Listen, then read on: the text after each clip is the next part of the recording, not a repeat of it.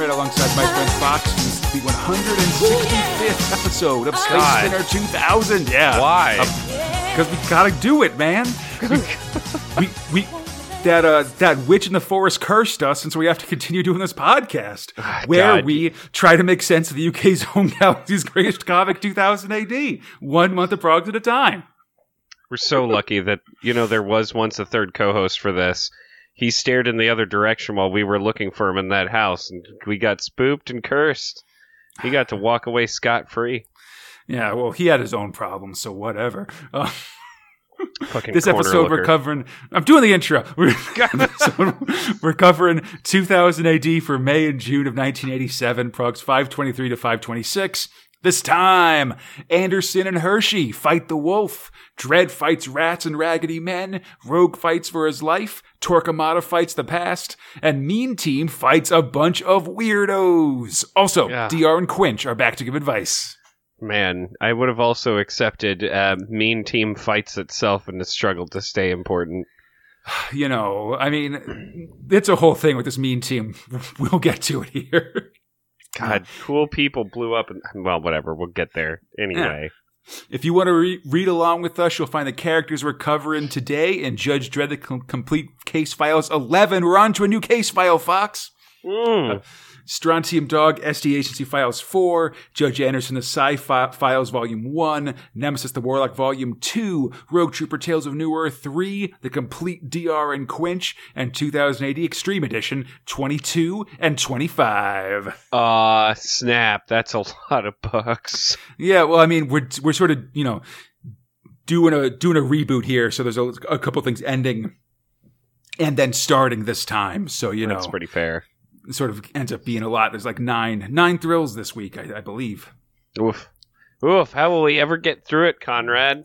I mean, I guess we'll start at the beginning with uh thrill one, Anderson Psi Division. Oh man, you know what I hate worse uh, than a uh, weird tasting alcoholic beverage? It's Ooh, one that's drugged. Yeah, and I hope it's not being dominated by a by a crazy psych, uh, psychic lady. I mean, if- that. I was gonna say if. I If ever, if ever there's like the the drug you want to take, I guess is that suddenly it's the one that apparates a fucking dom to just start kicking you in the face with her heels. It's so bizarre. It's about time, I say. Uh, script robot John Wagner and Alan Grant to Stevie Grover, art robot Barry Kitson and Will Simpson, lettering robot Steve Potter. Someone's a Wonder Woman fan. Yeah, last week, Fox, sexy psychic sleeper agent Glennie Maxworth manipulated IsoCube Judge Ballard back to her apartment and offered some soy gin that was dosed with AFD Star 7. Oh, my god. That not It's a- that stuff. That's hardcore. Yeah, it's a powerful hypnotic she's going to use to manipulate him. Hypnotic read as like what? Hallucinogenic? Yeah, you know, something. I mean, I, I feel like it, it, it hypnotizes you because you're hallucinating, maybe?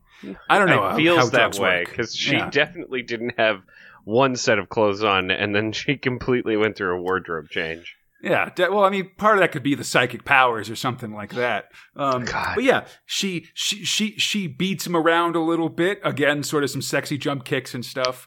And, and a as horse crop just waiting. Yeah, Ballard crumbles to the ground and sees uh, Mexworth as like a dom in a dominatrix outfit, and things are getting very dark. Phoenix here, the comic version, just Oof. because suddenly there's a lot of psychic powers and uh, ladies in thigh high boots and uh, and and leather teddies and stuff. Yeah, it's really.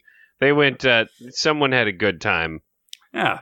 Well, I mean, this is part of like 2000 AD be being more grown up, I guess. This, or, you know, quote unquote grown up, in that we're now appealing to 13 year olds instead of eight, year olds. I, you know, st- I guess stardom strong with with Yeah. like some uh, some domination culture. Definitely. Ballard's a worm, and if he wants to worship Mexworth, he'll have to earn it by giving a pill to prisoner 2174. It's Ooh, I wonder who that is. and he kisses her boot in gratitude. Oh, oh man. Mm. Meanwhile, med techs are working on Anderson as Chief Judge Silver looks on. Anderson will be okay, and Silver orders Psi Division to find her attackers and guard her from further attack, you know, as you do. Mhm. At the same time, Glennie gets a phone call, and uh, Josh and Anna, the assassins from last episode, um, are like, "Oh, like our, we didn't manage to kill Anderson." And they got to use phones because now Psi Division's been tipped off that they're Psi, so they can't like just telepath everywhere or they'll be picked up. Oh. Um, Anderson must be killed though, so uh, Glennie tells them to do it tonight. For tomorrow, the wolf runs free, and Mega City One will pay. It's the curse of the wolf. oh man, I I think it's a, a- around the same budget as that movie for sure. Oh, big time. At uh at 0413 in the morning, a car pulls up at a parking lot near the Justice Central. The couple inside lament their lost home, but then get their Hmm. revenge. Oh man! So now, d- d- bubble or use your psychic bubble to protect me while I do uh, looking around with my psychic powers. Yeah, that's right. Yeah, he- the uh, yeah, Josh is uh, pulling aggro while um, Anna uses her uh, i- i- is on DPS in the psychic a psychic fight. Perfect. she reaches out on a psychic probe into Anderson's hospital room, works her powers on the Psi judge watching Anderson, making him think he's in a dark dungeon full of gross slime and a deadly beast. The Oh beast is God. Anderson. Shoot Oh. her! this is shooter. Yeah. Thank you. but before he can, the car in the parking lot is accosted by some Mega City 1 perps. Oh, jeez. Man, not street hoodlums. They're the worst. The Psi judge comes to, realizes what almost happens, and calls it in. And from inside their car, the couple just start shooting out at these muggers and roll out. I mean, you know, that's they're just gonna die. That's what I figured at this point. When you're ever in a mega city chase against a judge, there's uh there's really only one outcome. It's pretty bad. Plus, it's hard to like lose the judges when you, it's real visi- when you're real visible because you just shot out the windshield of your car and stuff. So, uh, Judge Judge Virgil is in pursuit of these perps. He Oh, follows I the love couple. this joke. Yeah, he follows the couple down Hebden, clearly a reference to our buddy Alan Hebden of, um, I guess once uh, Meltdown Man and now Mean Team fame. Ooh. As the lady, as the uh, as one of the psychics uses her powers to throw up psychic barriers, like a, a family just stand in the middle of the street. So, dude dodges. He dodges, but then goes off the side of the uh, of the Megway. Oh no! Did he just like he's like, hey man, uh, like one of them's a psi confirmed. Virgil out as the co- like the he and falls he just and smashes hits the it to the ground. It's it pretty was- awesome. It's like, damn, Virgil's fucking hardcore. You know, you, you, can't be a mega city judge if you aren't hardcore, Fox. That's just the uh, that's just the math. I know that's just you're gonna get dominated elsewise. Woo! Yeah, sorry. If you're a street judge, you got to be hardcore. If That's you're fair. softcore, then you end up being a being an ISO cube judge, and you're just easy Mm. meat for these psychic assassins. No way you're getting onto that council. Mm. Three more judges are after the cou- the uh, couple, and when they get close, they just just blow them away, strafing them with their bike guns and stuff. It's pretty awesome. It really is just a horrible shootout. Like there's a shot of just bullets rattling through the car at them. Yeah, the car flips and crashes into a hottie stall, uh, which is like a hot dog stand uh, for American purposes. And the couple makes a move to hide the evidence. And there's a real funny part where, like, uh, like Josh is like, "Oh, I love you," and she's like, "There's no time for that. We got to kill ourselves." That's it's really fucking horrible, man. They're mission focused, buddy. Um, I mean, one of them. Oh yeah, that that's fair, but that's all that's all you need when the car explodes in a massive fadoom. And the best part of it, of course, is oh man, I'm a judge. My helmet got knocked off in the blast. Oh look, it's me, Judge Hershey, in a Judge Anderson comic book. Fucking Spencer's dude, Fox is just going fucking crazy right now. Yeah, man. My Always nice when loves. Hershey shows up, and now we got the gruesome twosome. Or what's the opposite? Of, what what rhymes with twosome? That's not. That's the opposite of gruesome. Everything of Hershey going. and Anderson hanging out. Oh yeah. Blonde brunette connection here. Um, oh, Um, she calls in the Psi Squad to clean up just in case they can get some latent psychic energy off these burned corpses. In the mid in the, and in the med bay, Anderson's having a division, or Anderson's having a vision. A wolf pack runs, two fall dead, but the great wolf continues on. His name is Assassin, and soon he will be free. Oh, I'm gonna get everybody. What with my wolf body? Yeah. Little, 05 little do we know, it's not actually a big old wolf man. Oh no, it's a metaphor.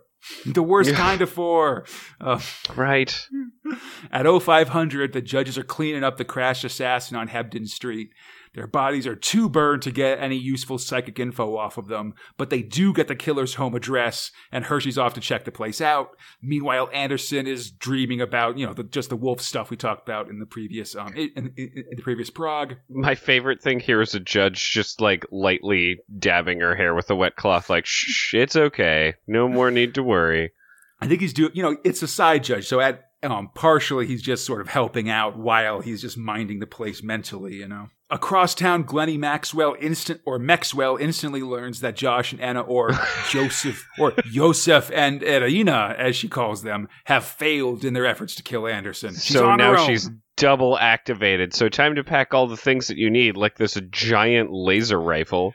You always need that laser rifle. That's that, that's your just in case one.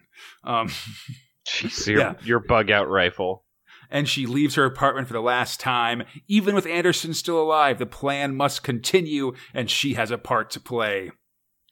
She I love- regist- Yeah, go ahead. Sorry. Oh, I love the I love that they're so after she gets these visions, there are just these lingering shots, like you can see them each time. So she's putting the gun away, and you can see her hanging husband's corpse, like in the Yeah. same picture. And then as she leaves, she looks at that same corpse, and she's like, "All right, peace out."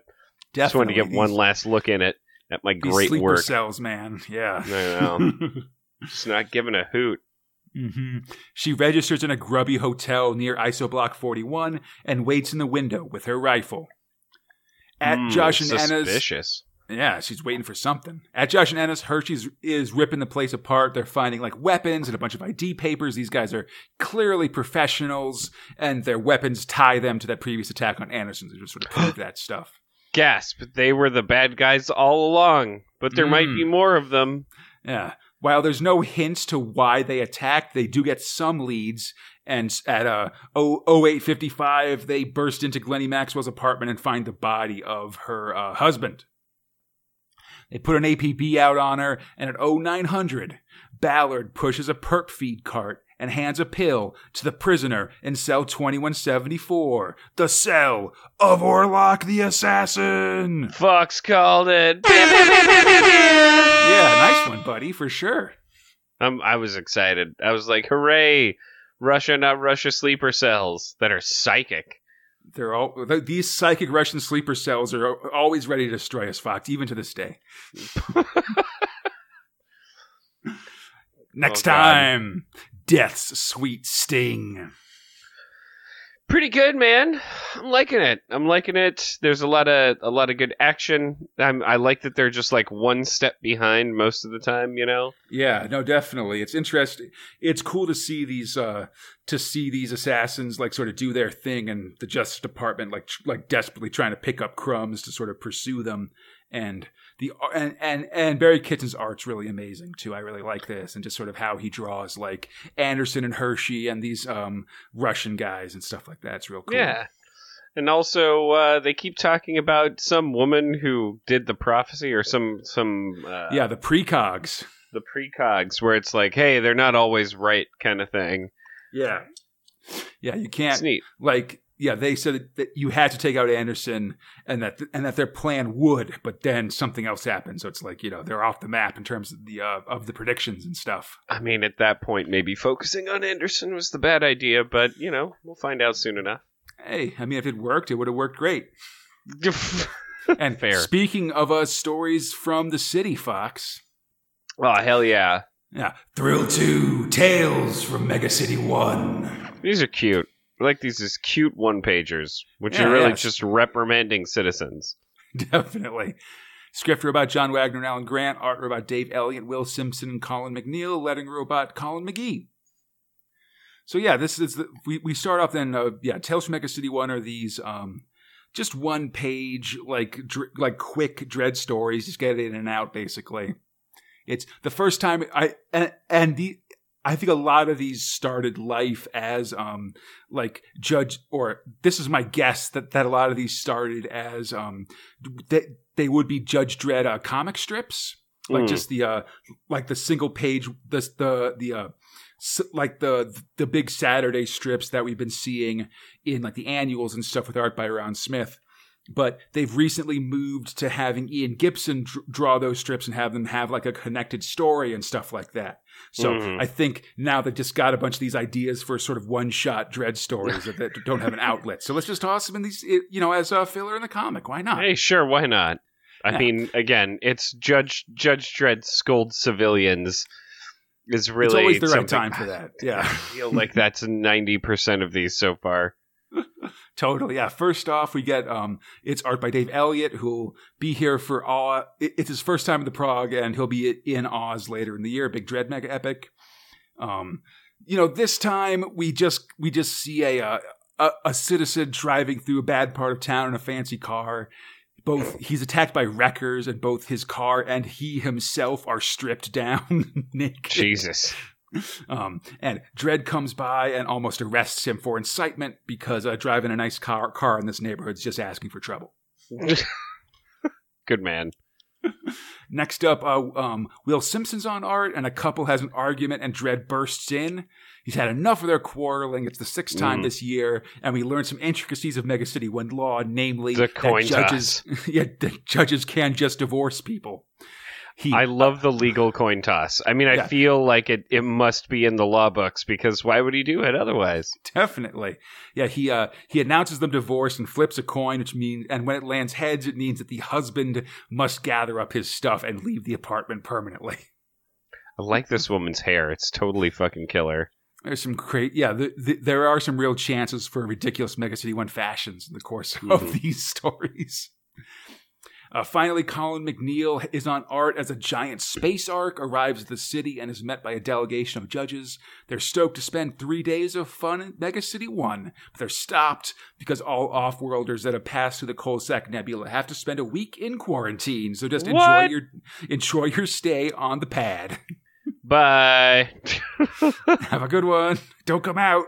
Why don't you just uh, stay in your arc, which I guess is like what you live in all the time anyway. Yeah, but you know, you're there to like stretch your legs and not be on the spaceship for a second. And when that doesn't Well, you happen, know. it's a real bummer. That's, I mean, that's fair. Also, I, I mean, but Mega City One, you're just gonna die. So That's true. I mean, maybe like it's one of these things where like there's a resort when you're staying in Mega City One you can go to where you don't have to worry fair. about being about crimes and stuff or something like that. Who knows? I feel like that's highly unlikely. Feels I like mean, yeah- everywhere just kills you. I mean, I, I I feel like we have seen tourists arrested for for doing stuff in Mega City One, so you're probably right. Ugh. Oof. And speaking of out of towners visiting a strange planet, Fox. Oh God. Thrill three, Rogue Trooper. We we almost got through the entire thing without a racial slur, which I'm proud of. I'm proud of them for it. Yeah, we'll never never be free of it. Script robot for Rogue Trooper Simon Geller, art robot Steve Dillon, letter robot Steve Potter, I believe. Fox. Rogue has Yo. taken out Yonto, a Nort general he's been sent to assassinate by teleporting aliens. Oh man, I mean that happened definitively. We saw it with our eyes and his eyes also. Yeah. But that's not the end of this mission, buddy. Like we got to Rogue- get the fuck out. Got to exfiltrate. Yeah, but first Rogue and the Chips want to find Yonto's computer so Mhm. that um, they can sort of find some information about stuff. Yeah, so what the fudge- Rogue's on the what the run fudge as is Gunner going yells on? at him, basically as you do for, and he's specifically yelling at him for running all the time, which seems like a ridiculous thing when it's one man against a whole planet. You know, yeah, I mean, you know, the guy I think just forgets what it's like to have legs. definitely. Um, at the computer system, Rogue beats up some slaves, and Bagman starts running, like starts starts hacking the Gibson, basically. I like I like that he just like punches a guy and, and the other chick's like, "Wait, what what's going on?" It's like, "Yeah, we kind of just punch first and apologize later for this sort of thing." So, you know, keep going and do about your business. Punch first, apologize sometimes. yeah, that's fair. Sometimes just end up shooting the people you apologize to. Yeah. Suddenly, the GI's under gas attack, and he's got to escape by rappelling up the side of the building to an empty storeroom. Goodbye, strange slave woman. I guess you'll just have to fend from the gas by yourself. Peace out. Yeah.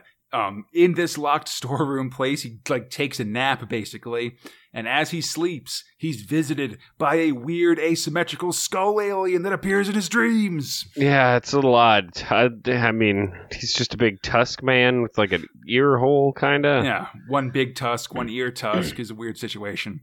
Um, yeah. Rogue wakes up and brushes his teeth as Bagman runs down some recent developments in Yonto's kingdom. Basically, he seized and held powers by using slaves. You know, it's the same old story. Uh, Rogue gets short with Bagman um, and reflects on his bad alien dreams the night before. Bagman's he's just basically like he's put in a th- he's basically submits a theory Mhm. that um, by freeing the slaves, you would you, you could use them as a loyal army, which is basically part of his of, of his thoughts that this whole thing is being or- orchestrated not by aliens but by rogue officers from the north, from the Yeah. north and south sides. Starting to feel that way a little bit. Don't know why I'm getting that tingling sensation. Yeah, I mean, I mean, I feel like it's sort of counterbalanced by Rogue's alien dreams, but who knows? Yeah, I mean, maybe it's real aliens. As they talk, a guard walks in and Rogue snaps his neck, and he and the chips head out towards the slave compound. You know, I, whatever happened to like knocking a dude out? I Nah. guess.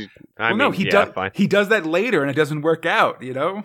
That's well, but then do the same thing you just did now later. mm, fair. There's a lot of like problems going on just inside the ranks here. Chip, the the Chips and Rogue are arguing a ton. Rogue's being real short with them for some reason.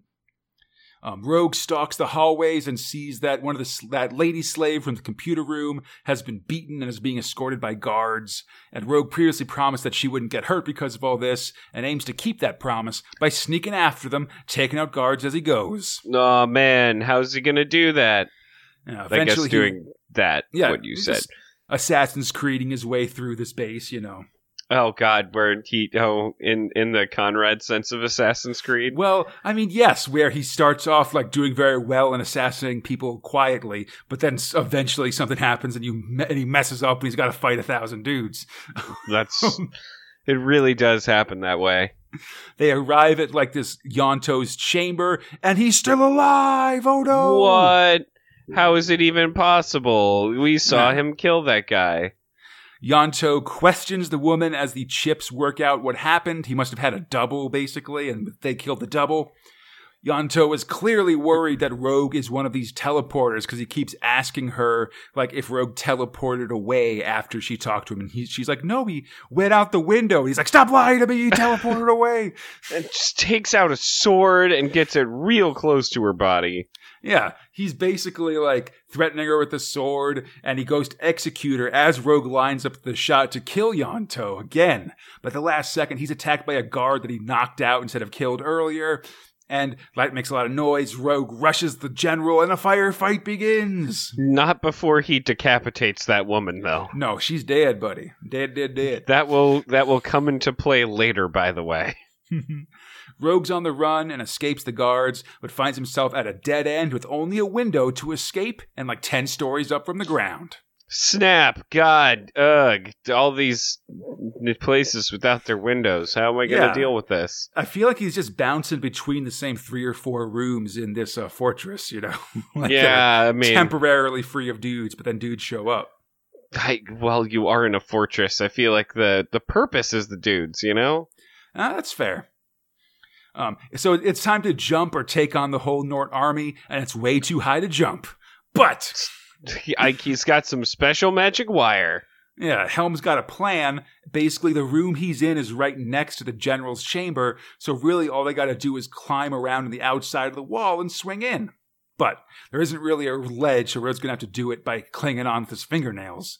But I mean, when it's that or be killed one way or another, I guess you got to do it. So he gets some wire and a fuse and sort of sets something up and then shimmies his way along the cracks in the wall to get to the nearby room. just really doesn't seem comfortable. But by a pinky, he makes it. Yeah, he manages to make it, and when the Norts investigate, they set off a trip mine that Rogue left behind as a distraction. Cut to man. You know what happens when you decapitate a head from its neck meat?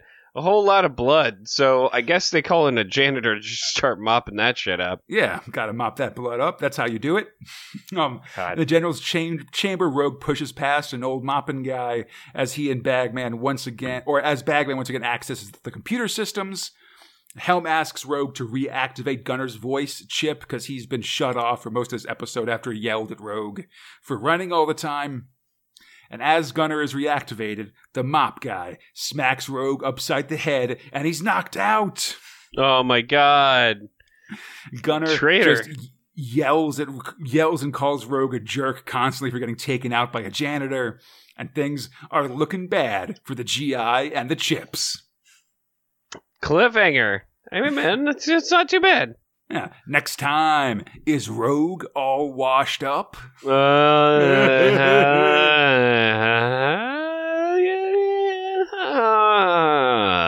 Because Because there was a mop. God damn it. Do not hear my well placed mm mm. Mm. Mm Mm-mm-mm. That was good. Yeah. I thought it was. Interesting I thought yeah. it was. I thought it was a fine Rogue Trooper comic book experience.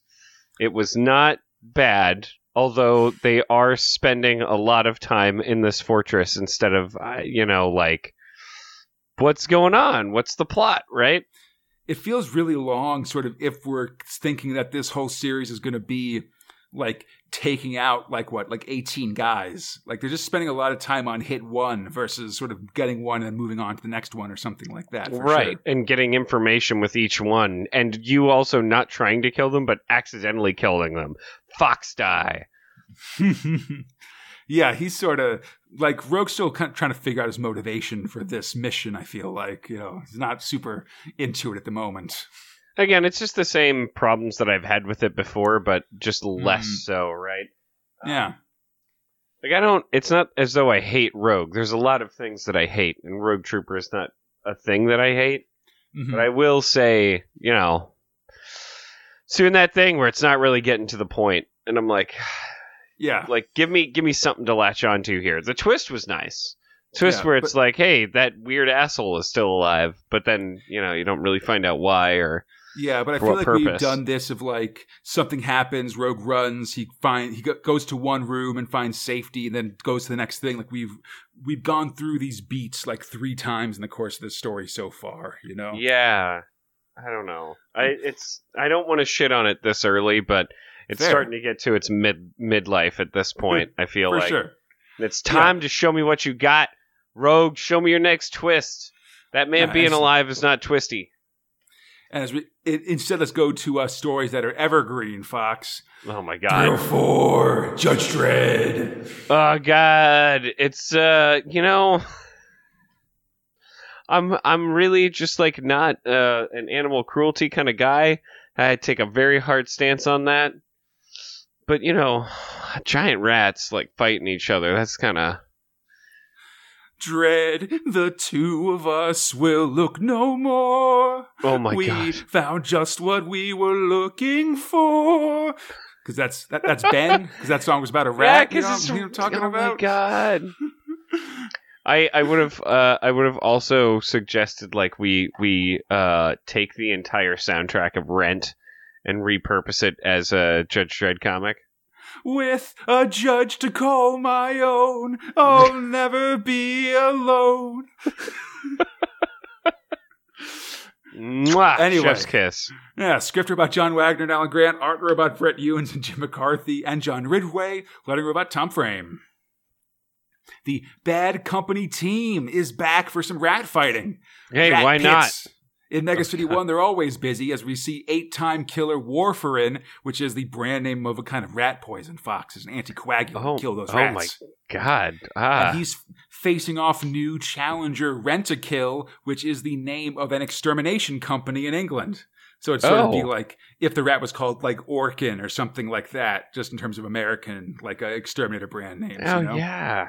Yeah. Okay. Anyhow, the fight gets started, and Rentokil is huge, like ten times the size of Warfarin. Yeah, that's no regulation rat, but I guess there's no rules for it. So no, I mean, there's no rules it. that's yeah, there's no rules that say a donkey can't be in the rat fights, Fox. All right. Dog. football reference. I mean, movie about football reference. Yeah, well, you know what I mean. A very Malcolm from Bad Company looking dude puts a cred on Warfarin just in case. Yeah. the odds are five hundred to one. Um, But- he just showed up in this story so randomly. I mean, it's just sort of there's you know if you look through some of like Brett Ewins' art, you can see a lot of similarities. Like a lot of people look like like Bad Company extras and stuff like that. I've found. Oh wow. You you, you kind of know it if you're looking for it, but I think it's still Mm. cool. I just like when an author has a recognizable style. I guess. yeah, why not? Yeah. Um. Anyhow, Rentokil easily wins just as Judge Dredd shows up. Oh my god, that's a huge rat. I have to kill that rat.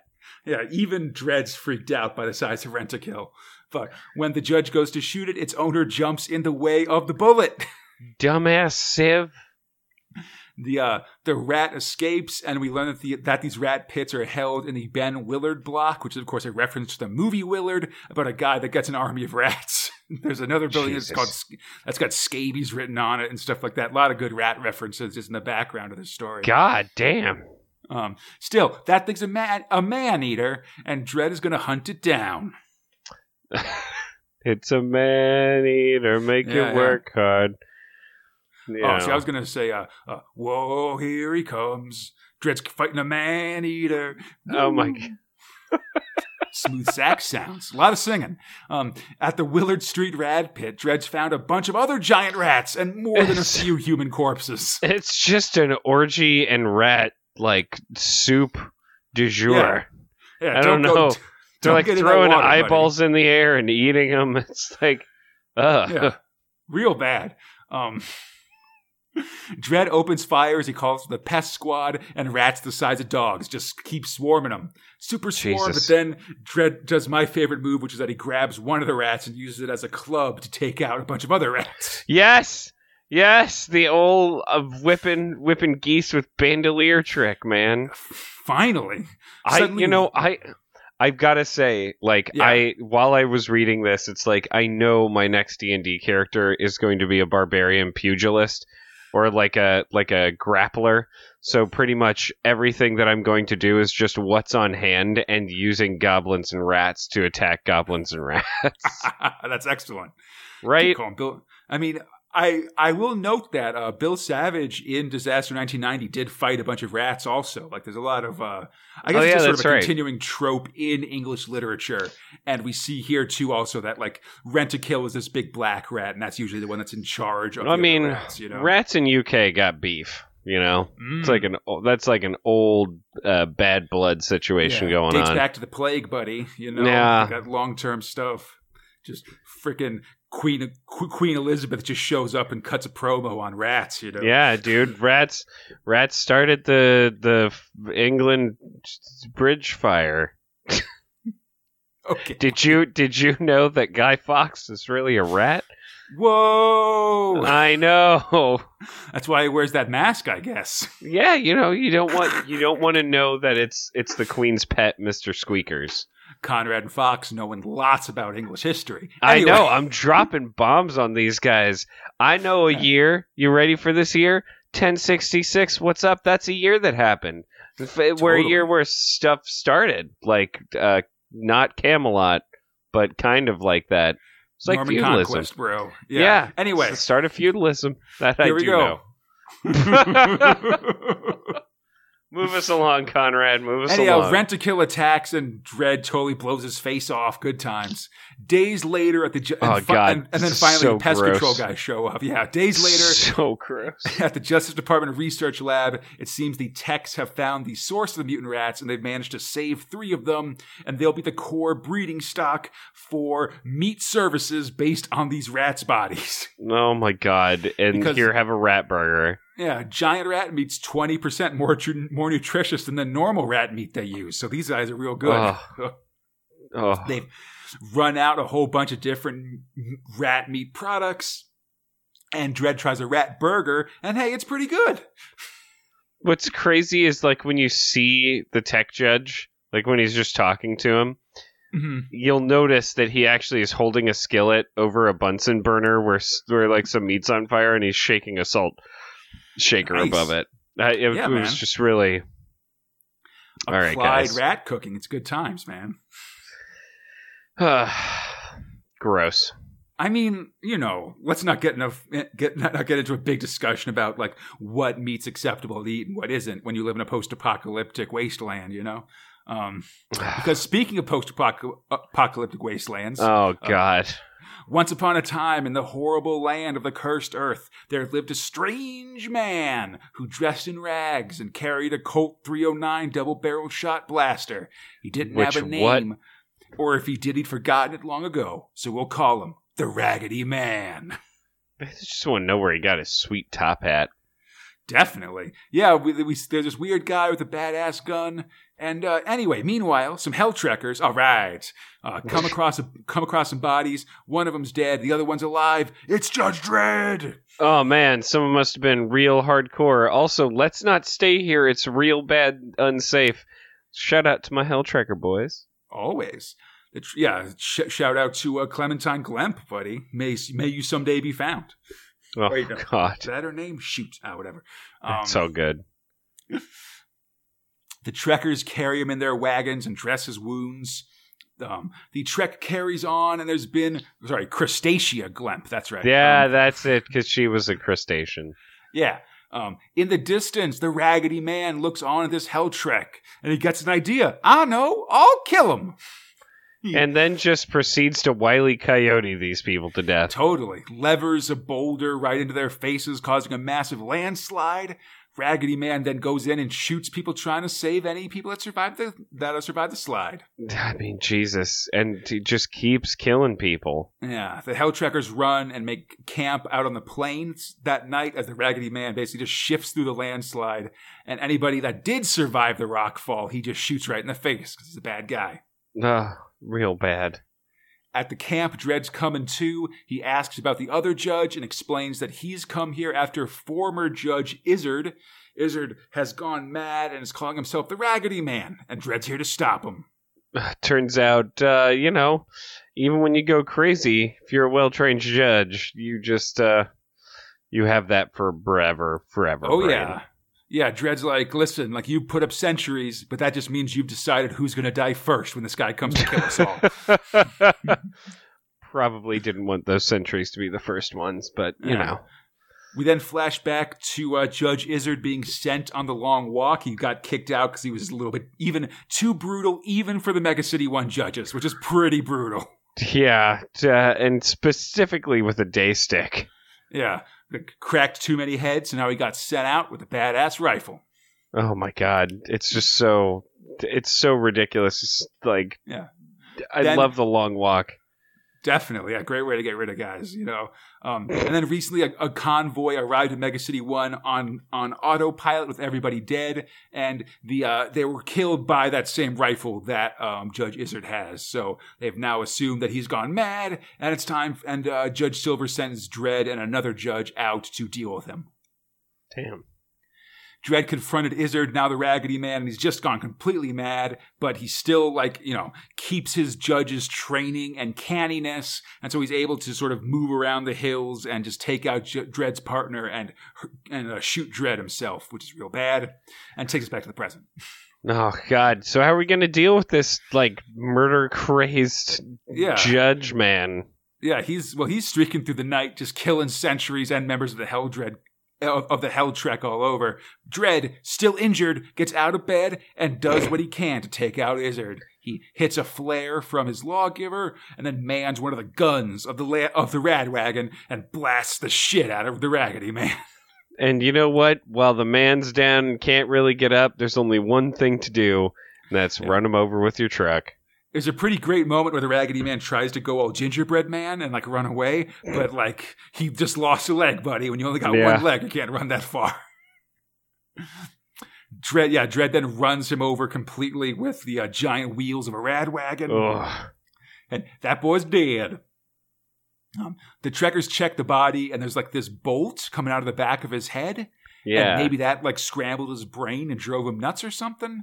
But Weird. it- we, we, we can't tell. We'll never know. Maybe. Um, And so that there's a parting of the ways. You know, Dredd goes back to find his bike and head back to Mega City 1. And the Helltrekkers head off for most of them to die of the Black Scab in a couple days. Good I times. I love the way that it ends because it's just like and they all lived happily ever after, except the Raggedy Man who was dead, and the surviving Helltrekkers, most of whom died from Black Scab shortly afterwards. And certainly not Judge Dredd, who's seldom happy about anything. It's just like great, Excellent. I mean, great, it's tough uh, out there. great narrative. And we all know the Hell Trek, like if 10% of a Hell Trek survives, that's like a good Hell Trek. You know, it's hard out there. Yeah, oof. Well, poor boys. Yeah. Next time on Judge Dredd, Simp. Yeah, which seems pretty good. It's a man I'm wearing a canoe. excited. Yeah, start of a new subculture in Mega City 1. I'm very, I'm, I'm pretty stoked to get to it. And speaking of terrifying new subcultures, Fox, Oh my god. non thrills covers a nerve center. Let's see what people write and draw today. Always. Prog 523's cruelty is only skin deep as a gross ass Torquemada's having a bad day in a Kev O'Neill It's cover. real gross. In the Nerve Center, Tharg is bringing us some goddamn culture with pictures of Judge Mona Lisa and a cubist Judge Picasso. Ooh. He announces the start of uh, the start of Tales of Mega City One, and letters call out Dredd f- or, or call out the Dead for the Jack Kerouac references I mentioned, just the Desolation Angels stuff. Hmm. There's some cool Salvador Dali references and questions about where Joe and Rico Dredd got their last name. And Tharg mentions that criminals are a, uh, cowardly, superstitious lot, if you know what I mean. That's just a Batman reference of why Batman Oh, chose to be okay. a bat. Like that. Went over my head. Those specific words, a cowardly, superstitious lot, is like part of the like opening line of a Batman of most Batman comics. Ah. I don't Mid- read Batman. You know, yeah. Listen, you, you read the good stuff, whatever. That's what I'm talking about. Mwah. Mid prog, there's some fan art of characters you'll never see, including Halo Jones in the Temple of Doom, Rogue. Accountant, a Playboy Bunny Kano, and a chicken Rhode Island Durham Red. Oh, pretty good. yeah. I like a Rogue Accountant if just because there will be eventually a 2080 prog called like Diary of a Teenage Tax Accountant. So it's like, Oh, whole thing. that's fantastic. Um, the prog ends with a big old pinup of Dredd fighting a robot soldier drawn by Robin Smith. Just got to rip out its neck cord, you know? Gotta fight, you know, if there's one thing I know Dredd hates, it's robots, for sure. Oh, God. So true. Prog 524, like a rat out of hell. Brendan McCarthy draws Dredd in yet another battle against a pack of giant rats. Not the first or the last time Dredd's been fighting rat packs on the cover. Sometimes they fly, sometimes they skulk, but almost always you got to fight them. In bulk. Yeah. Oh. In the nerve center, Tharg Sorry. the Cobra is sad for the end of Torquemada, but announces Mean Team is coming up. There's a Yeah. picture of a strontium duck and letters Pretty asking good. what color Wolf is because he wants to draw him. And Tharg's like, oh, he's probably like a really weird color because he's been dead for like a year, you jerk. oh. Which is mean, mean Way response. to way to go, man! Like really great thing to say to a child. Yeah. A future, um, apparently an article in Omni that talked about future war said the soldiers should be blue, which might be a 2000 AD reference. This question about galactic groats and some very contracted language, wis- wishing Tharg a big 10B, a big 10B. Oh yeah. Oh shit! The prog ends with a big spread of uh, by Glenn Fabry of uh, of Megrim and to your weird uh, son slash butler Robin. I mean, we all know who that is. Robin's freaking me out, man, because he's like a dwarf who's like short, and I and I feel like his name is supposed to evoke uh, um, Puck from A Midsummer Night's Dream, like Robin Goodfellow. Maybe. But I'm I mean, he's this- definitely he's definitely creepy in the same way that like little things in um like Dragon Ball Z were kind of creepy. Mm, He's just kind Yeah, of I'm- around being silent. yeah, I'm- and and I'm getting a very like Island of Doctor Moreau um, feeling from him. I mean, He's I still, just like, think it's It's still ten years off from this comic, but still, I just that's think it's that L that he fought way back when. I mean, if you're gonna have a Mm. bodyguard, Oh, Elfric or whatever. yeah, seems like him a little bit. Intriguing theory. Let's see if it plays out in like 1989. Um, God damn it! Prog 525, Reagan and the Red Menace. It's Vampireverse versus president. Although I do this as a movie title would be great, especially Yeah. if the Red Menace was a vampire film. I mean, this thing's clearly clearly inspired by monster movies, right? But right? usually, usually it'd be the uh, pretty lady cowering from the evil guy in the suit instead of the evil guy in the suit cowering from the pretty lady. You know? God, Reagan burn. A, a Reagan and a vampire. Like he's got to fight off vampires. Mhm. I'm ready, I guess. fantastic. In the Nerve Center, Tharg talks about the nature of coincidence, and there are pictures of a thrill powered Citroën 2, 2CV and a slain like guy getting hit by a thrill spasm by reading 2008. Oh, great. Uh, letters from a mom worried that her kids might be getting unregulated thrill power from 2000 AD, and Midprog has a chance to win some new Star Trek novels. All you gotta do is identify which original series episode Joan Collins starred in. What? FYI, it's a city on the edge of forever, uh, Fox, which is the, uh, Okay. one with the gangsters that are Nazis, I think, or whatever. I don't know. Yeah. Prog Sure. 526. Can looks kill? Mean team votes no, but the eyes have it. Yeah, that was a pretty good joke. My my least favorite part though is that like she she has a receding hairline. Yeah, five look, head. you know? Yeah. Totally. A Yeah, Emerald. Eyes hitting you with them beams in this Bell Ellie cover. In the Nerve Center, Tharg, the Boogeyman, or sorry, Thargus, the Boogie- Boogeyman, a reference to Kid's character Fungus, the Boogeyman, uh, welcomes Mean Team and DR and Quinch, which makes me think that this editorial is actually meant for Prog 525. they got mixed around or something. Um, there's also a picture of Judge Pat, which is a reference to uh, British Kids series uh, Postman Pat. Oh. Yeah, just some deep, um, uh, or like you know, just kids references in these ones. Um, a writer introduces himself to Tharg. Other requ- uh, another requests a crossword in the prog, and some boys from Milton Keynes uh, complain about the Keynesian slander. Story. It's also a big ad mid comic to win a uh, family day trip to the Alton Towers amusement park, which I thought was kind of, Oh, of- of shit. interesting. Did uh have you seen or did I send you the um Defunctland on Alton Towers? No, I don't think so. Oh man, it's really it's actually kind of neat. He does the whole history of Alton Towers and kind of like why it became the sort of spectacle thing that it was. It's a pretty neat thing. I'll send it to you after the show and I suggest anybody else who's listening and wants to hear about the history of Alton Towers, Defunctland on YouTube.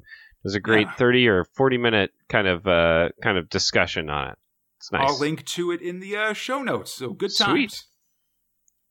Um, and and uh, speaking of um things that were once great and powerful, but have since uh, turned faulty and gross, Fox. Ah, dude, I know. I just I ate too much pizza. You really don't want to just like put a light on it.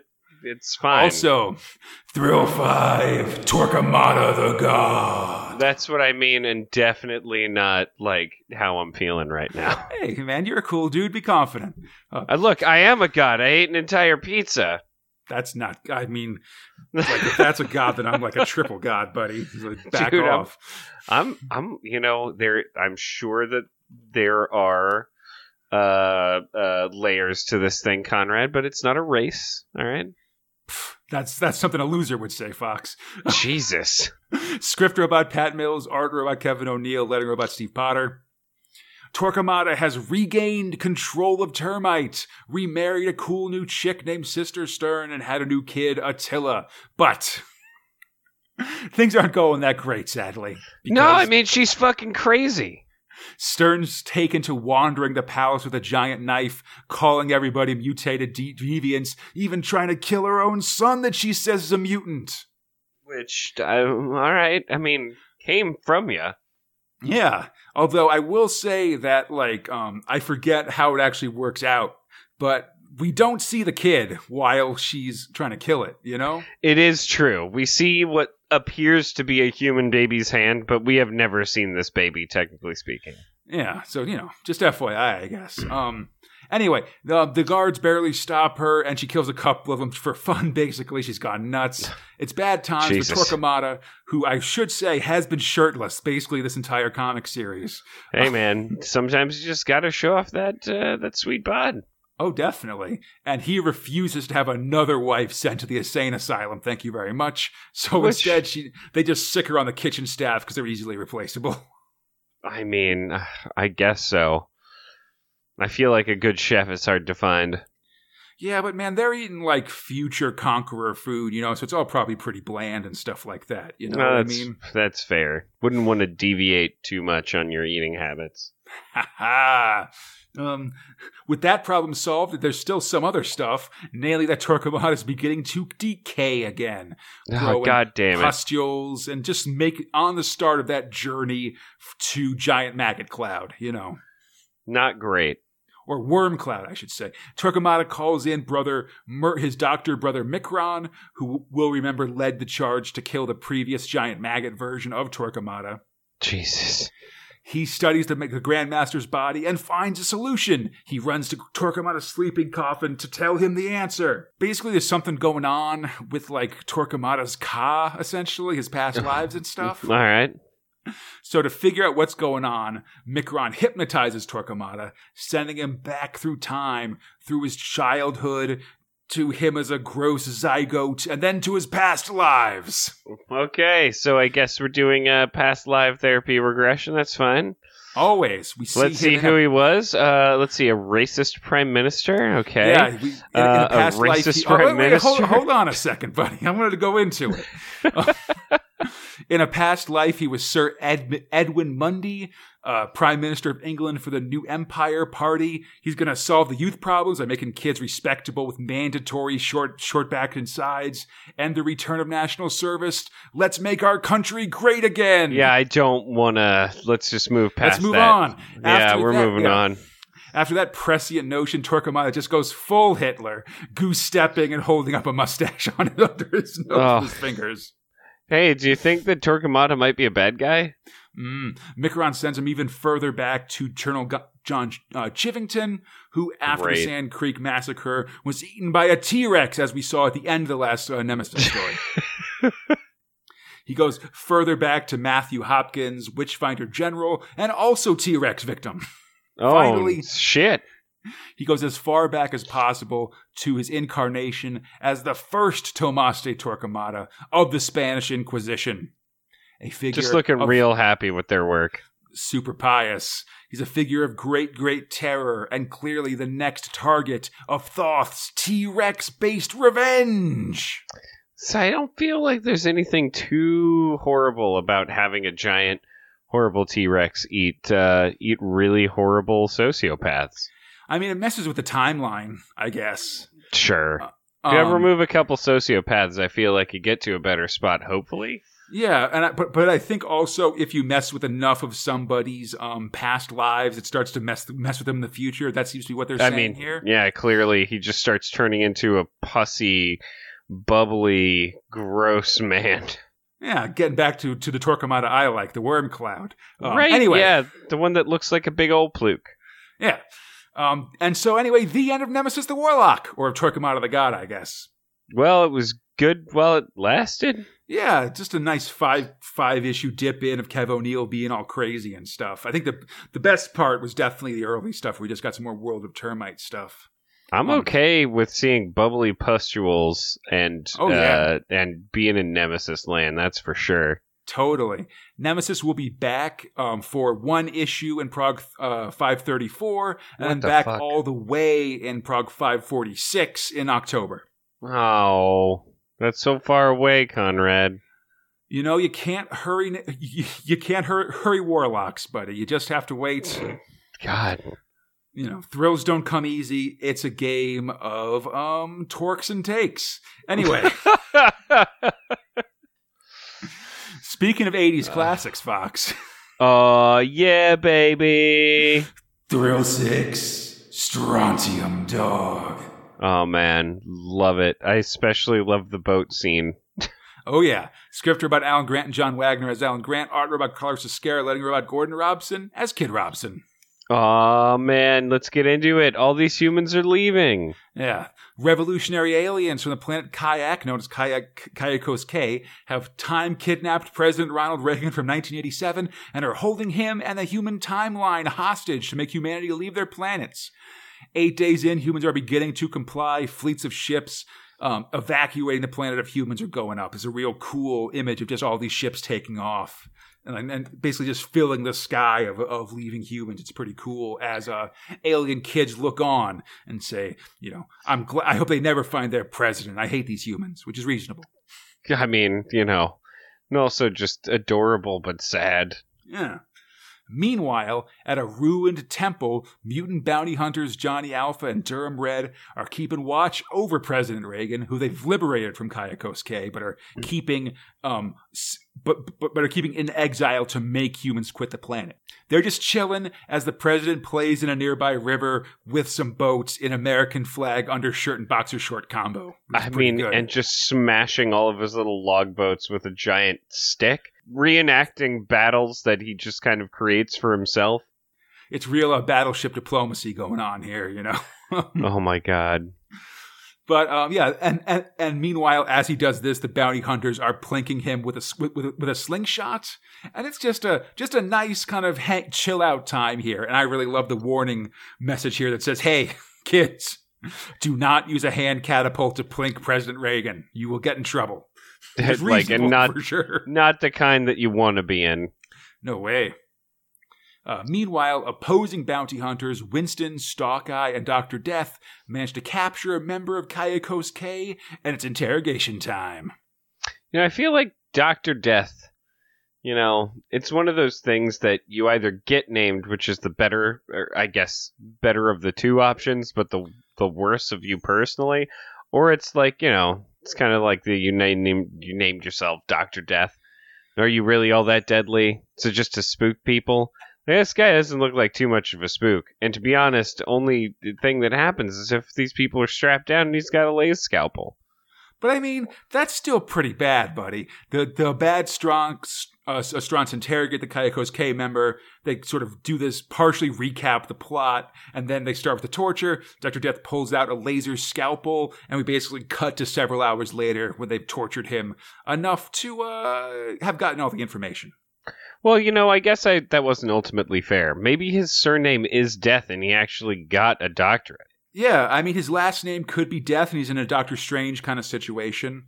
Um, I mean, that's I mean, not very fair of me not to I mean, it seems like he, I'm, well, he actually brings it up. He did study specifically torture. Yeah, his his mutation does make him look kind of zombie like, but I think honestly mm. it's mostly yeah his his mass his his using medical knowledge to master pain and its output on people that kind of gets you to Doctor Death pretty quickly. I think. Yeah, I mean, yeah, no, I strongly agree. I just wonder how many other people adopted that from his graduating class. You know, mm-hmm. you you want you want some kind of you want some uniqueness to you. Maybe he's just a fan of a 20th century professional wrestler, Dr. Death Steve Williams, and he's That's just really fantastic. I hope the outcome that... of the bar of the uh, Brawl for All tournament that uh, torpedoed his career in the WWF. Jesus anyway, Christ that the amount that you know about wrestling is always fucking fantastic. It's just sitting in the back. I, I, I just always have it ready, and I'm semi embarrassed by it just to have it not be a wrestling that. podcast. But anyway, they had so so they they know that Johnny and Red have Reagan, and they're somewhere in this forest, so they just got to head out and find them, basically. Time just to cut to Red just staring at the beating, pulsing neck of Ronald Reagan. Definitely. Our heroes are camped out. It's been 20 days. Red's getting super restless and thirsty, thirsty for the sexy blood of a terrified Ronald Reagan. we get some great work. I love how how Ezquerra draws like memories and fantasies and stuff. Like it's got this like mm. like gr- like it's it's like gray instead of black, and things feel kind of sketched instead of fully inked. Yeah, and it just really has a different look than reality, so you can really see what's happening, despite basically still being the same real artwork. It's really great. It, ev- it evokes that feeling of of that idea, you know, yeah, like we, oh, we're I'm I'm in the past, or I'm having a fantasy of some kind. That really gets it across versus like the the usual dark sketchiness of his drawing. Yeah. In this case, Red's imagining pouncing on Reagan and drinking his hot, rich blood in her mouth like bitter honey. The uh, this stare freaks out Ronnie, who goes to sleep next to Johnny that night. Like, can I just I mean, up here? She's freaking me out. yeah, you know, I mean, the thing that he's not realizing is that he would patriotize her bloodstream with his freedom. But that's fine. freedom blood. At See? 2 a.m., Johnny, uh, that wasn't even a terminology in 87, buddy, get out of here. At 2 a.m., Johnny Alpha is patrolling the perimeter of the temple, mostly just hearing jungle sounds and stuff like that. Ugh. Meanwhile, Ronnie Ronald Reagan dreams of himself as Super Ron, wearing Ugh. patriotic cowboy stuff, riding a very patriotic nuke God, it's straight to the heart of Moscow. It's really just so on the nose. Is it a bird ski? Is it a plane Uh. ski? Nope, ski. It's Super Ron. And then he just stands in front of the nuclear blast as it goes off. Yeah, his his Teflon cowboy outfit uh, protected him from the from the nuke. Oh, that's fucking fantastic. He admires the mushroom cloud as Moscow goes up, but then the cloud morphs into a giant bat and attacks him. Oh my god, what's it doing to him, man? Reagan wakes up and finds Durham Red kneeling over him. Ooh, it's real awesome, frankly. he drank some of his blood. Yeah. Johnny twigs to something happening. Oh, it's those evil strontium dogs about to attack. Johnny is shot and starts running as Durham goes after Ronald. Oh man, everything's happening at once.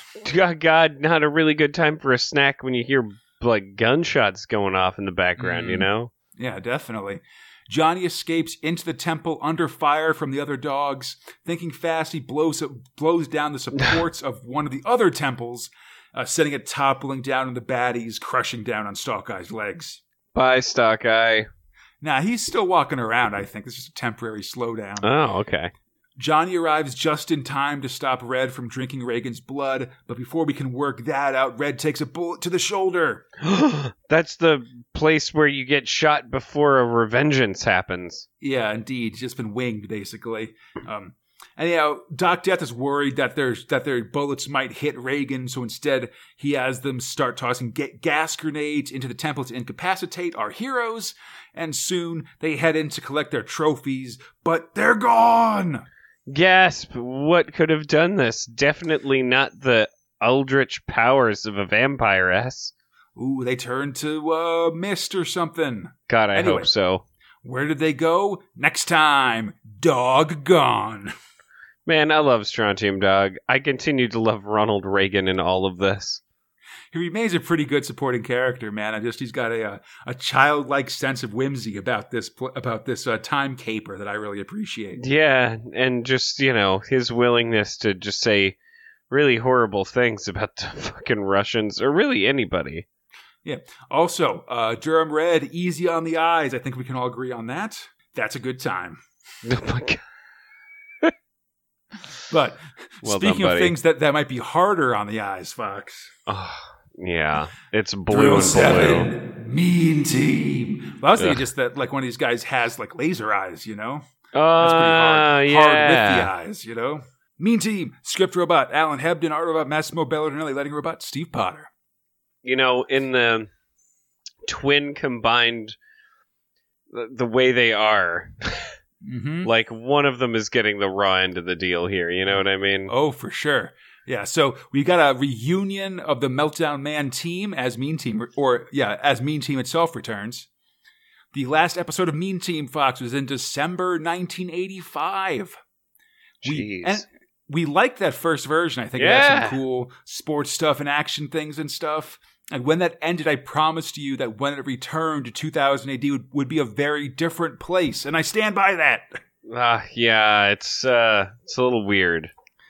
I mean, just like things have grown up a little bit more. I feel like Yeah. Anderson's real different. You know, Wolf dying, of course, was a big change. Things like that. You know, Mhm. different roster, different updates, stuff like that. Um, anyway, we're greeted in Mean Team by a creature called Blue Baloo, who's sort of a male and female elf thing. They got fangs. They're joined at the hip in kind of a standing 96 position. Yeah, it's not. It's not flattering, and given their name structure, I feel nice. yeah, I feel like they are uh, they are definitely not. I mean, I think they're brother and sister. Let's just put it that way, which Yeah. makes this even weirder. Yeah, when, when you're, I mean, when you, I mean, they're uh, conjoined twins for sure. Yeah, not well because you know you could be mutated fused together. Who knows? Maybe. But they apparently know our hero, Bad Jack Keller, who returned to Earth with his buddy from Interstellar Murder Sports, the Mean Team. Wow. We've got Jack, Hammer, who's a dude with a cool mustache, a muck, an alien warrior, and Henry Moon, a psychic with a human psychic whose brain was transplanted into the body of a panther. Fuck yeah. We quickly recap the events of um, Mean Team, where they hijacked a spaceship and crashed into Earth, and all technology started to malfunction, including my hero Steel Grip, the uh, robot Yeah. member of the team. That's bullshit. I mean, this all happened in um, the original Mean Team, Yeah. but I do kind of feel like you would have wanted to get rid of Steel Grip anyway, just because at that point it becomes way too similar to Batch, like a wall banger and Bad Company, you know. Sure, I guess. Um, but anyway, Wallbanger all technology is broken except for the voice box that Henry Moon is wearing, which allows him to talk. Don't talk, don't question it. Don't like, Yeah. talk about it. He's using Psychic Panther shenanigans. It's fine. Okay, buddy. anyway, um, after they ditch their weapons and stuff, Mean Team heads out and just leaves the sur- the other survivors behind. Screw those guys. Yeah, fuck them. Blue Baloo observes this and say say that Bad Jack is really evil, and that's real awesome. They then roll over to the survivors, Yeah. do this thing where they spin real fast, and when they do, they split in two, kind of Wonder Twins style. One of them turning into a deadly wolf, the other one this like a horned bat kind of thing. Yeah, so I guess they can split up, but only when they want to just be animals that eat people. Yeah, there's real evil that way. Um, Okay. mean That seems quickly- more hungry than evil, I guess. I it's just it's a weird setup. Like, I don't know what's going to fuck on. I mean, to be like, listen, they self-identify as evil. Like they say that Bad Jack Keller is evil, like us. You know. That's fair. I So guess I'm if you So, so, I'm not splitting hairs with your moral relativism, buddy. Like Wow. these guys are evil. They say they say as much themselves. so I guess yeah, let's uh let's fight these guys. Yeah, they kill all the survivors, and then Mean Team returns and wades in to fight them, and Blue Blue escape Hmm. and turn back into themselves, I guess. Hours later, Mean Team arrive at an inn, the natural place to start a quest, of course. They enter and find a bunch of crazy monsters inside, including a hippo man roasting a lady alive on a spit. Really doesn't seem all that great given that, you know, you guys are human. Yeah. Well, I mean, they are in fact roasting her fully clothed and blindfolded, but Jack doesn't care about that. It's none of their business. Yeah, that he was real quick to just say fuck that. Instead, he just orders food and drink for the crew, but when the barkeep goes to slice some steaks off the lady, Henry Moon attacks. It's fight time!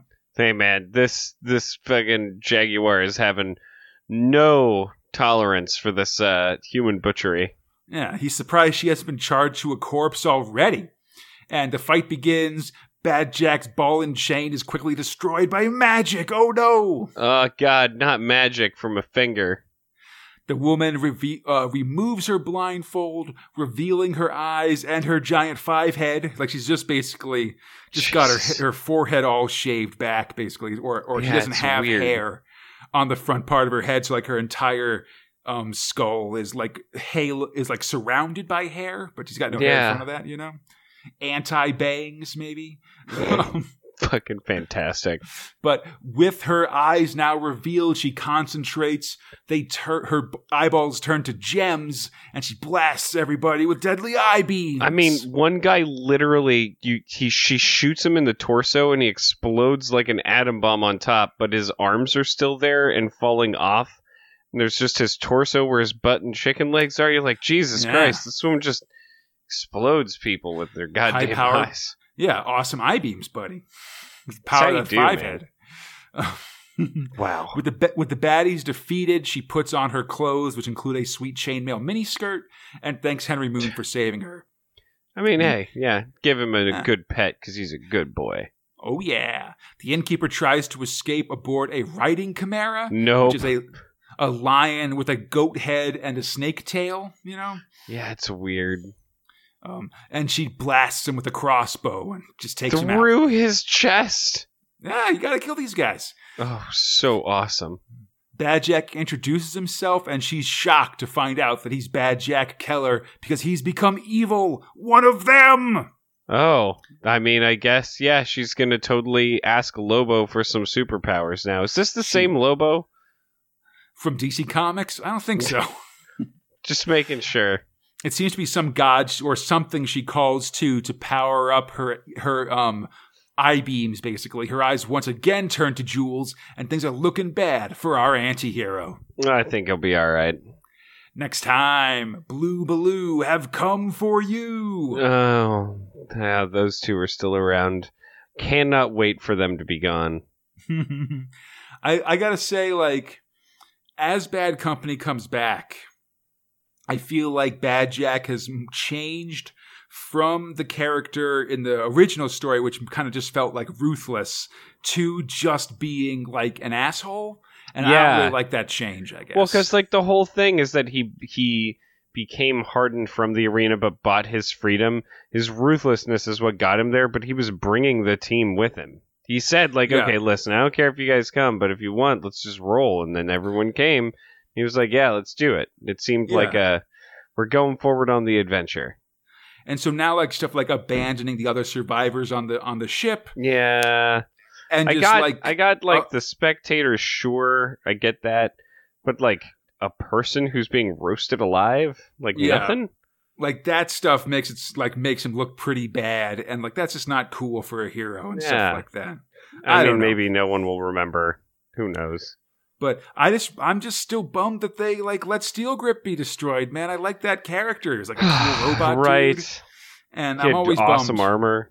Know, we got rid of these cool robot dudes, you know? Yeah. I What's wrong know. with robots? Robots aren't so bad. For real. But um, you know, uh, Mean Team is one returning thrill, Fox, and let's go on to another returning thrill. Aw, fuck yeah. Thrill 8, DR and Quinch's Agony Page. Oh man, I love these guys, and I love that they're in color. Yeah. No, scripted by Jamie Delano and Alan Davis. Um, uh, art is uh, art, robots for pencils is Alan Davis. Inks and color Mark Farmer. Letting robot Steve Potter.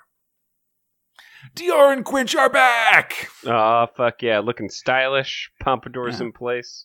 Definitely. Last seen in May 1984 or the 84 sci fi special, these space misanthropes have returned with a new writer to dispense advice to troubled readers. Hey, sure, why not? Yeah, it's a single page comic, usually the back of the prog in full color, and I think it does a pretty good job of resurrecting like the madcap violence of the original. You know, Yeah. definitely not not the last time one of Alan Moore's characters has been taken over by other writers. You know, whatever. Uh, Sure. The first letter, and and it takes the format of them answering letters looking for advice, basically, and then getting real Mhm. crazy. The first letter's from Worried in Wakefield, who can't stop chasing small furry animals. The boys suggest this isn't a big problem. You just got to embrace your predatory instincts. Wow. And hey, if you catch them, you can cook them up and impress Quinch's mom. Oh my god. You know, whatever. Next up, DR and Quinch are tired of you thinking that they're answering letters just to spread violence and suffering, and then they answer a question from Baffled in Oxford about their milk constantly being stolen when it's delivered. Which What? Whoa, I just I can't imagine a world where there's actually a milkman delivering milk, but I guess that's still the case in I can't believe England. that in the world where milkmen deliver milk that someone would be a fucking milk thief. That's pretty messed up. And that's why the boys suggest massive retaliation, filling Fuck a yeah. milk bottle with an with the unstable liquid explosive Megadeth Flash. Wait for the milk to be uh to be stolen, and then wait for the boom to figure out who's been doing it. I mean, exactly. How else are you gonna know? Also, if all you have is uh, stale cornflakes because you have no milk, you can just sell them on the planet Glowlock 3, where such things are an expensive delicacy. Hey, why not? What a you know, these guys are just helping everybody out. They see all the angles, dude. Mm-hmm. And speaking of things from different angles, Fox, Oh, Thrill 9, Future Shocks. it was the one. Just the one. This one's kind of a weird one. Um, Yeah, I don't. Um, it's fine. it's a story called His Name Was Janice." script about John Soanes, art robot Dave Dan- D'Antique, letting robot uh, Christine Michelle. I think might be this, their first lettering job. I don't know. Barney doesn't really track letters very well, so it's hard to have knowledge of that one. Hmm. Um, anyhow, one of the only appearances by John Soanes in the Prog, and this is sort of sort of two different stories telling a, a very similar tale. They both open with uh, the William Blake uh, "Tiger Tiger" poem. You know, what Mm. force can contain the savage uh, uh, your your cemeteries or whatever. And in this case, the fearful cemetery is wandering a forest, seeing a body, and then seeing the full moon, though it's told two different ways. On the left side, there's a guy who sees a scarecrow, and then there's a werewolf who sees a farmer he's just eaten. Jesus. So we're sort of meant to imagine that this is a guy walking through the woods. He sees the full moon, then becomes a werewolf, kills a farmer, and sees the moon again. You know what I'm saying? yeah, I gotcha. It's and fine. they sort of yeah they echo each other. So his name is janus. Janus is like the two-headed god that sort of looks in both directions at once. Mm. You know, all that stuff. You you got me. It's fine. It's fine. Yeah. Perfectly fine. fine stuff. Little two-pager. And with that fox. Oh man, that's my favorite part, Conrad. we've finished the thrills and the comics for may and june. 1987 for 2000 AD Progs 523 to 526 and with that i have one question for you What would that be? top and bottom thrills identify them and justify your choices Oh my god. All right. So I'm going to do that. Top spot, very hard, not easy. Gonna have to think about it. Bottom spot, very easy. No one's going to like me. I'm going to say Rogue Trooper. Oh, you don't like that rogue trooper. It's long-standing Fox stance. I know, I know. And it's only because I'm letting Mean Team do a full four progs before I shit on it completely. um, like I said, I mean, I've mentioned this before. It's getting, uh, I mean, you put this really well. It's getting too cyclical. We've already seen this a lot before. I'd like to know what a little bit more of the plot is. I get that this is a weekly thing. I get the defenses for it, and I am not saying that those people are wrong. But Jesus Christ, this still feels the same. You'd think with like some breather and a decent idea in their hands, uh, they'd they'd kind of go somewhere with it. I'm not seeing it yet, um, and I'd like to be excited for it. And in terms of top, Conrad, Mm. the difficulty here is that I've got this three person show with Strontium Bitch going on right now, which is fucking fantastic. But on the other hand, uh, along the same doggy angle, I got Anderson Psi Division really ramping up, making me excited here. yeah. So what am I supposed to choose, Conrad? Hard guess- choices, buddy, for sure. I guess you know, and I've been giving it to Strontium Dog for a little while. I think I'm going to take a break, and I'm going to say that I am very, very excited for where uh, Psi Division is going to go. Nice. Yeah, that ad- addition of Judge Hershey's always a fun one. You know. Oh, Like- I mean, like the- when she the- shows up. The compelling twist of Orlok, like that was that was a real deal. I was like, cool. I'm glad that I'm right, but I the reason that I guessed it was because I wished it to be so, and not because I didn't. And now I'm Yeah. I'm just stoked. And you know what? I'm going to temper some of this flame a little bit, Conrad. I'm going to get it to some nice cool coals while we heat it up with your illustrious top and bottom thrills. What were they, please? Oh man. Okay. Um, I think eh, I'll join you with um Rogue Trooper in my at my uh, bottom. I guess. Solidarity. not really liking this hit story that much and i do i really feel like we're just we've hit the same beats two or three times you know Mhm. like i feel like we could it would like we've all like they've hacked Yonto's computer twice. They, you know, they've been in situations to kill Yanto at least once, and maybe you know, still waiting to do it again. Um, The greatest sin is that of the unthrilling thrill, right? Yeah, and like they're like and like the fact that like I don't care who's making Rogue do this that much. like whether it's aliens or um Rogue officer guys, you know? yeah. Like I don't care if it's aliens. I'm fine with it being aliens or whatever. And I don't know, like the uh so the intrigue element isn't really selling it for me. Mm. Um And the And af- action's just getting repetitive. Yeah, and so after that, I'm just sort of like, okay, like let's just let's confirm this. So let's get going on this. You know, like when he's not just like, and I just don't like. I don't understand why he isn't just killing Yonto. I feel like he's come face to face with him post double, like what, two or three times as well. You know, Right. Like, just just take the shot, like whatever. If you aren't going to do it, don't do it. But I mean, I don't know. It just feels I'm feels there like, with you. Like they're just sort of buying time or something like that and i really don't appreciate that especially like like spending like like we're gonna just take some time and play this story out makes more sense maybe like 300 progs ago in like the 200s or something Yeah. when, when that was more the older school story of the day you know what i mean Mhm. but here in the 500s like that's just not how you how we're doing thrills anymore and so it makes Nah, it feel man. like a throwback to an older kind of inferior way of telling stories in the pre you 2000 you want some plot coming through on your goddamn story at least once an episode, you know? yeah like i mean it's just like i don't know like after like when you compare rogue here to like torquemada where it's oh, five God. progs and they're just get in get out advancing things you know or I mean, even- every page is utilized, you know what I mean? Or, or even like Dredd, where you know, in the, ti- in the time it takes for Rogue to sort of advance one plot beat, Dredd's told two complete stories. You know, like it's sort Exactly. of- And and Like- fought rats several times. like now's and the ate a time. rat burger. You know, yeah. Um. Anyway, for my top, whew, there's a couple real standouts this time. I'm really liking. Anderson as well. Like the art's really great, and it really feels like um. Like a more adult story, I guess. Like it feels Yeah. like um like this like intrigue and like the sexiness or whatever, like those two things combined kind of makes it feel like a more like PG thirteen or like a like like nine PM kind of TV show instead of an eight PM TV show Exactly.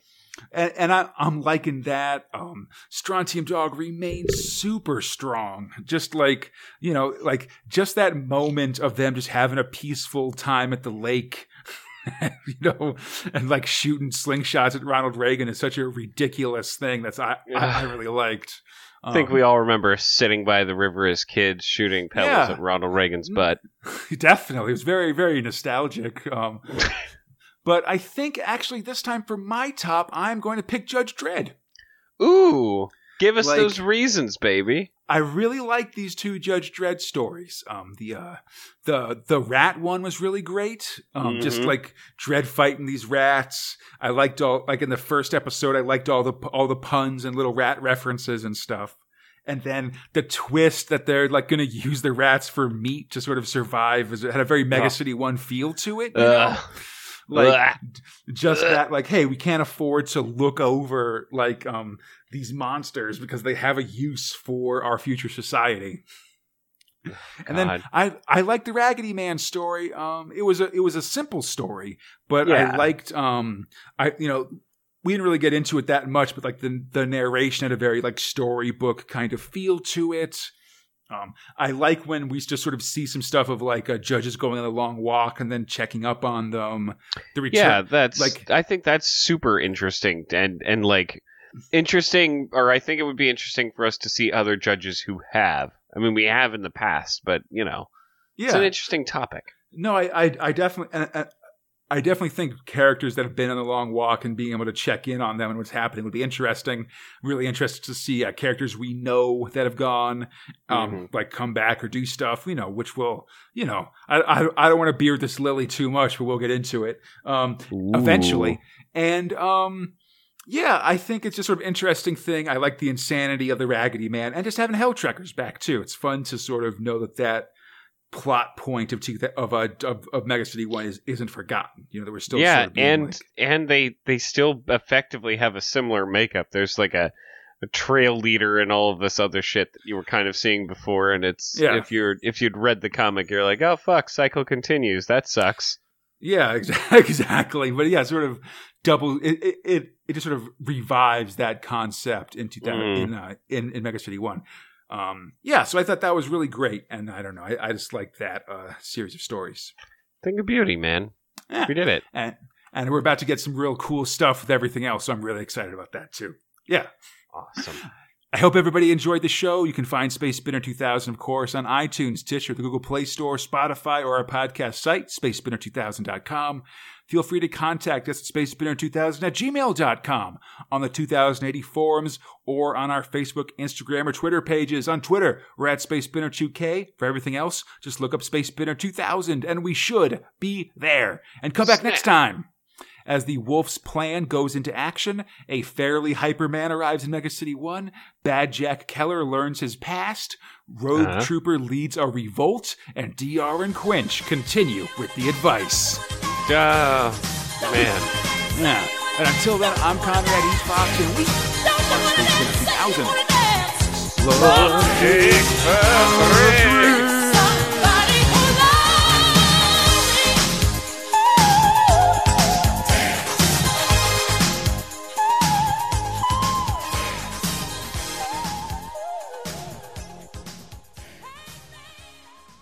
So, shall we talk about all of the nice butts of 2000 AD? I'm so ready for these butts, Fox. There are so many nice butts. It, they they go in for the low angle butt shot constantly, man. Yeah. You're just like you see all these buns. Comics really grown up, you know? It's the only way I can explain it.